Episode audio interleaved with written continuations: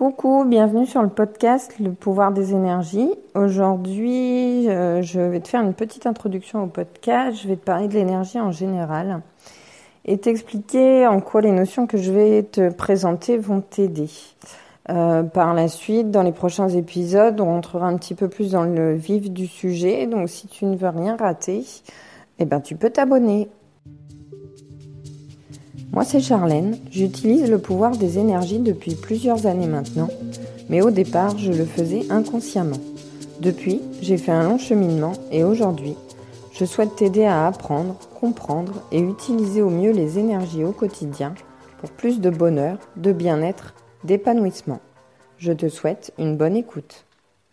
Voilà quelques exemples de manifestations des énergies, euh, le tonnerre, le mur du son, les éclairs, les aimants, le mouvement des planètes autour du Soleil.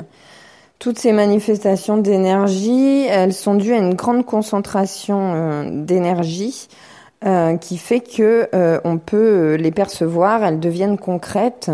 On peut donc les percevoir par par l'ouïe, par le, la vue par nos cinq sens, tout simplement. Mais euh, donc ces énergies, elles se manifestent parce que c'est euh, une grande concentration d'énergie, une grande force, et c'est là que euh, qu'on peut les, les, les, voir en fait.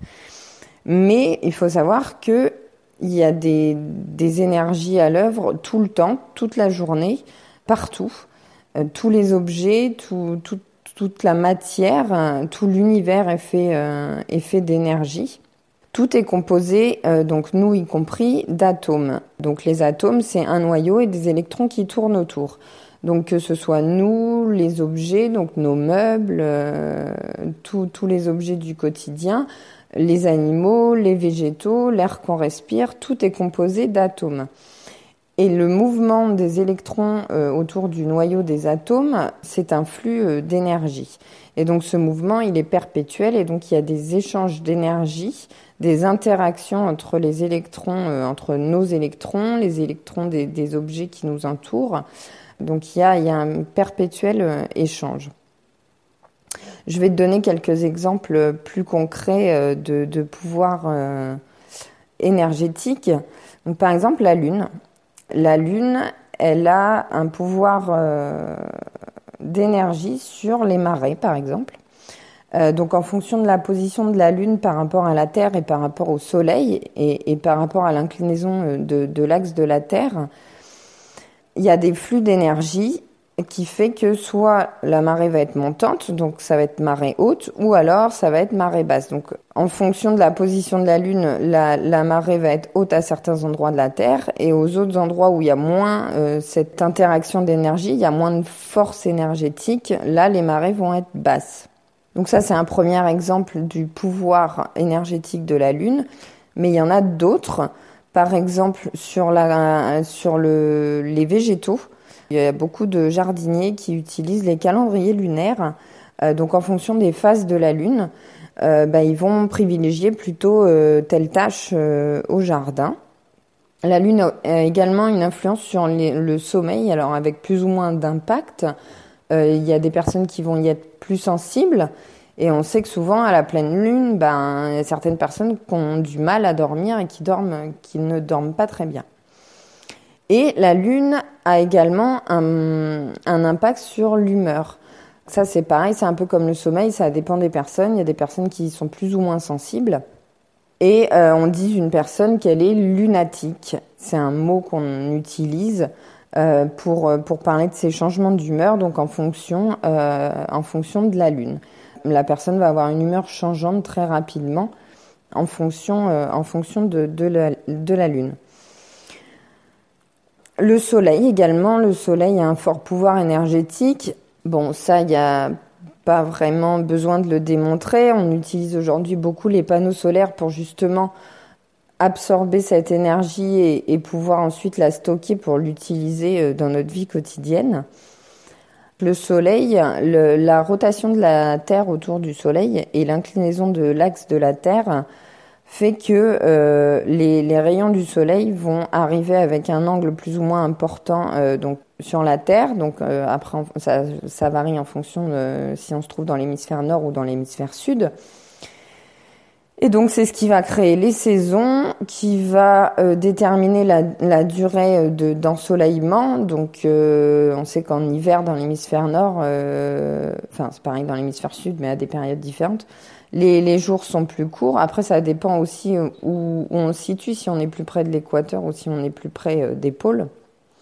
Donc la, la durée des, des journées raccourcissent en hiver. Les températures également sont moins élevées. Donc voilà, on a cette énergie, cette chaleur, cette lumière qui arrive différemment euh, et qui a un impact différent, qui, arrive avec plus ou moins de force en fait.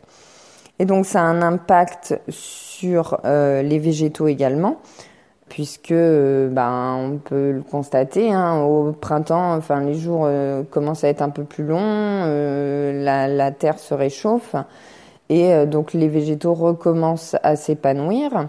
Euh, en été, alors là, c'est euh, c'est festival, tout va bien, c'est magnifique, les petits oiseaux chantent, euh, c'est merveilleux.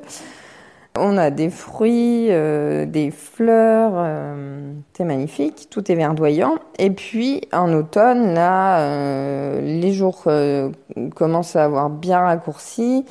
Il y a moins de chaleur, il y a moins de lumière, et là, euh, bah, la végétation commence un petit peu sa phase de d'endormissement progressif, on va dire. Donc les feuilles tombent. Voilà, il y a plus, grand chose qui pousse. Et puis en hiver, alors là c'est l'hibernation totale, euh, il se passe plus rien.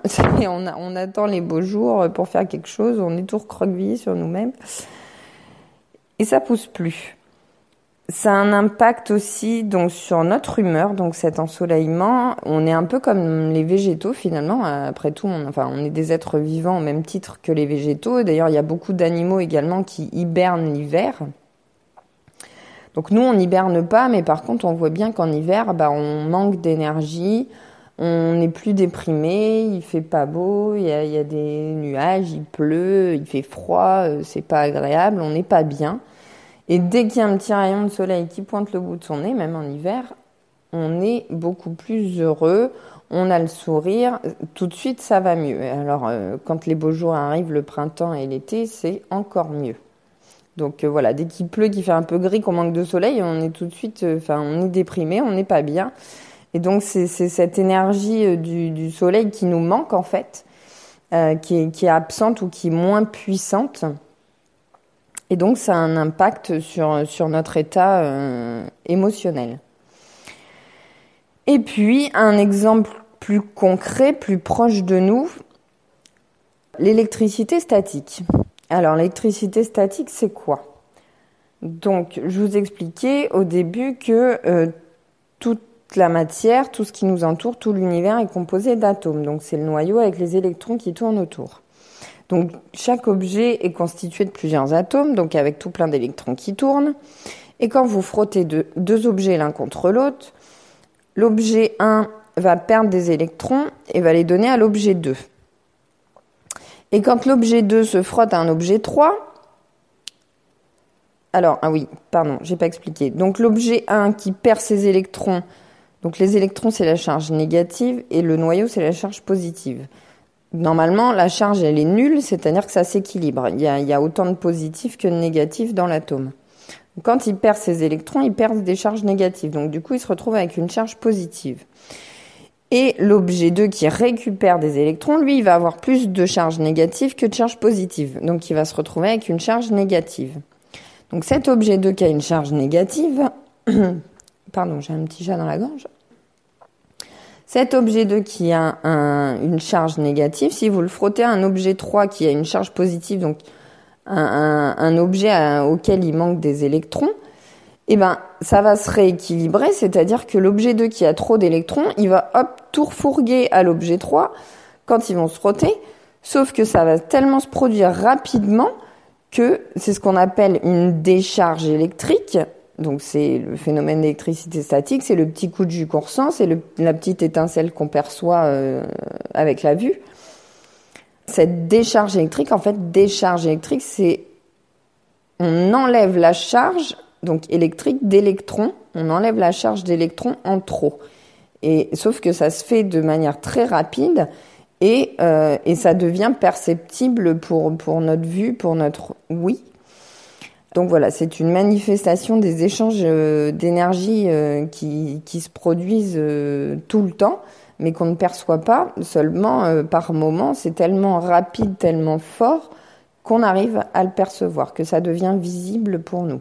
Alors visible, j'entends pas que avec la vue. Hein, euh, par exemple, le tonnerre, c'est une manifestation sonore, donc là, c'est avec l'oreille qu'on le perçoit. On ne voit pas physiquement le tonnerre. Par contre, l'éclair, on le voit, lui.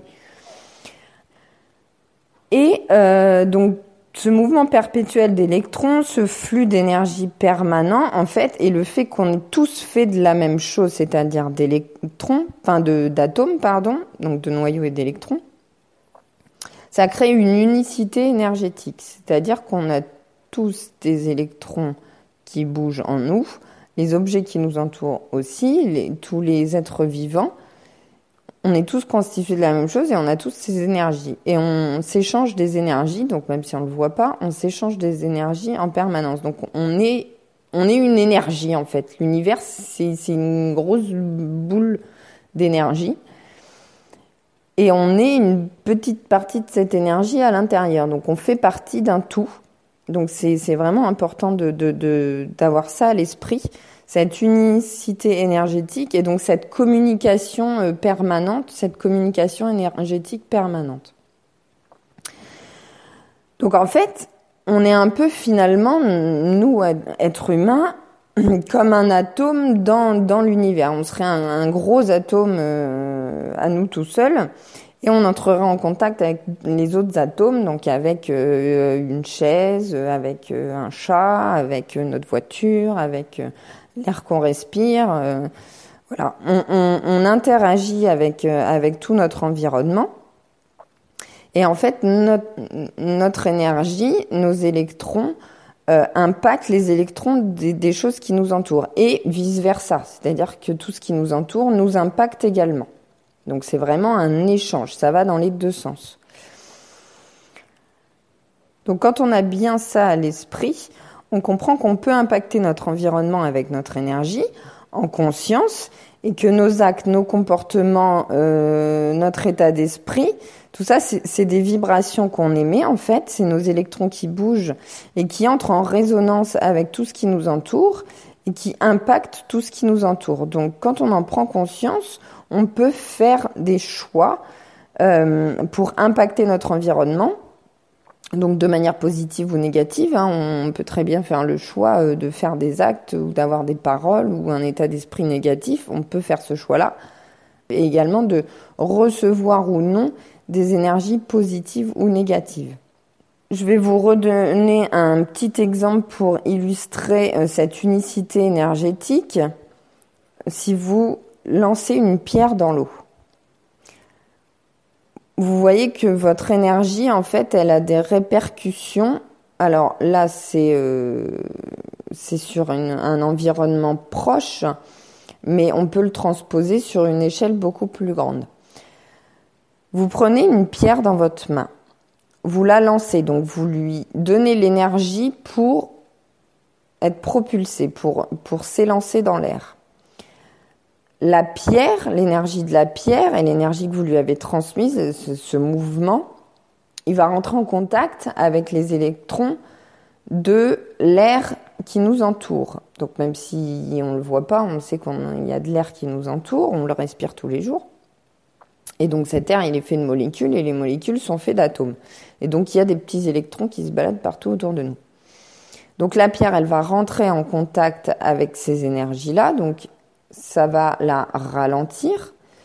Et en même temps, il y a l'attraction terrestre, la gravité, qui fait que ça va, l'énergie de la, Terre va l'attirer à elle. Donc, elle va perdre en vitesse, donc elle va perdre progressivement l'énergie, l'impulsion qu'on lui a transmise, et elle va finir par tomber. Et en même temps, quand on vise, on visualise l'endroit de l'impact où on veut la lancer, et on fait le mouvement avec notre bras et elle, atterrit, bon, avec plus ou moins de succès, euh, voilà, c'est aussi un entraînement. là où on veut qu'elle atterrisse. Si je dis je voudrais lancer la pierre dans l'eau, euh, vous lancez pas au pif comme ça et puis elle atterrit derrière vous euh, dans le bac à sable, quoi. Cette énergie, elle est vraiment euh, visualisée et même si vous n'en avez pas conscience, quand vous faites le mouvement, euh, vous ordonnez en quelque sorte à la pierre d'aller là où vous voulez qu'elle aille. Quoi. Et donc la pierre, elle va finir par tomber dans l'eau. Et là, l'énergie de la pierre va rentrer en contact avec l'énergie de l'eau. Ça va produire une onde, donc une première vague. Cette première vague, donc qui est une énergie, c'est un mouvement. Elle va elle-même provoquer une deuxième onde aux, atomes, aux électrons qui se trouvent encore euh, autour un petit peu plus loin, etc., jusqu'à ce que l'énergie diminue en puissance et que l'onde s'arrête. Donc, on voit vraiment qu'il y a un impact entre le moment où nous, on visualise, on a l'intention de jeter la pierre dans l'eau, et où le moment où elle atterrit dans l'eau. il y a toute une interaction énergétique avec tout l'environnement autour. Et donc, je vous parlais de visualisation, d'objectif, d'intention. On a l'intention de jeter la pierre dans l'eau, on le visualise. Notre corps fait le reste, en fait. Euh, on jette la pierre et elle atterrit là où on veut qu'elle atterrisse. Donc ça, c'est utilisé dans la loi de l'attraction. Et, petit spoiler, la loi de l'attraction, je vous en parlerai dans le prochain épisode. Donc, si vous ne voulez pas rater le prochain épisode, vous pouvez vous abonner. Et puis moi, je vous dis à bientôt pour la suite. Bisous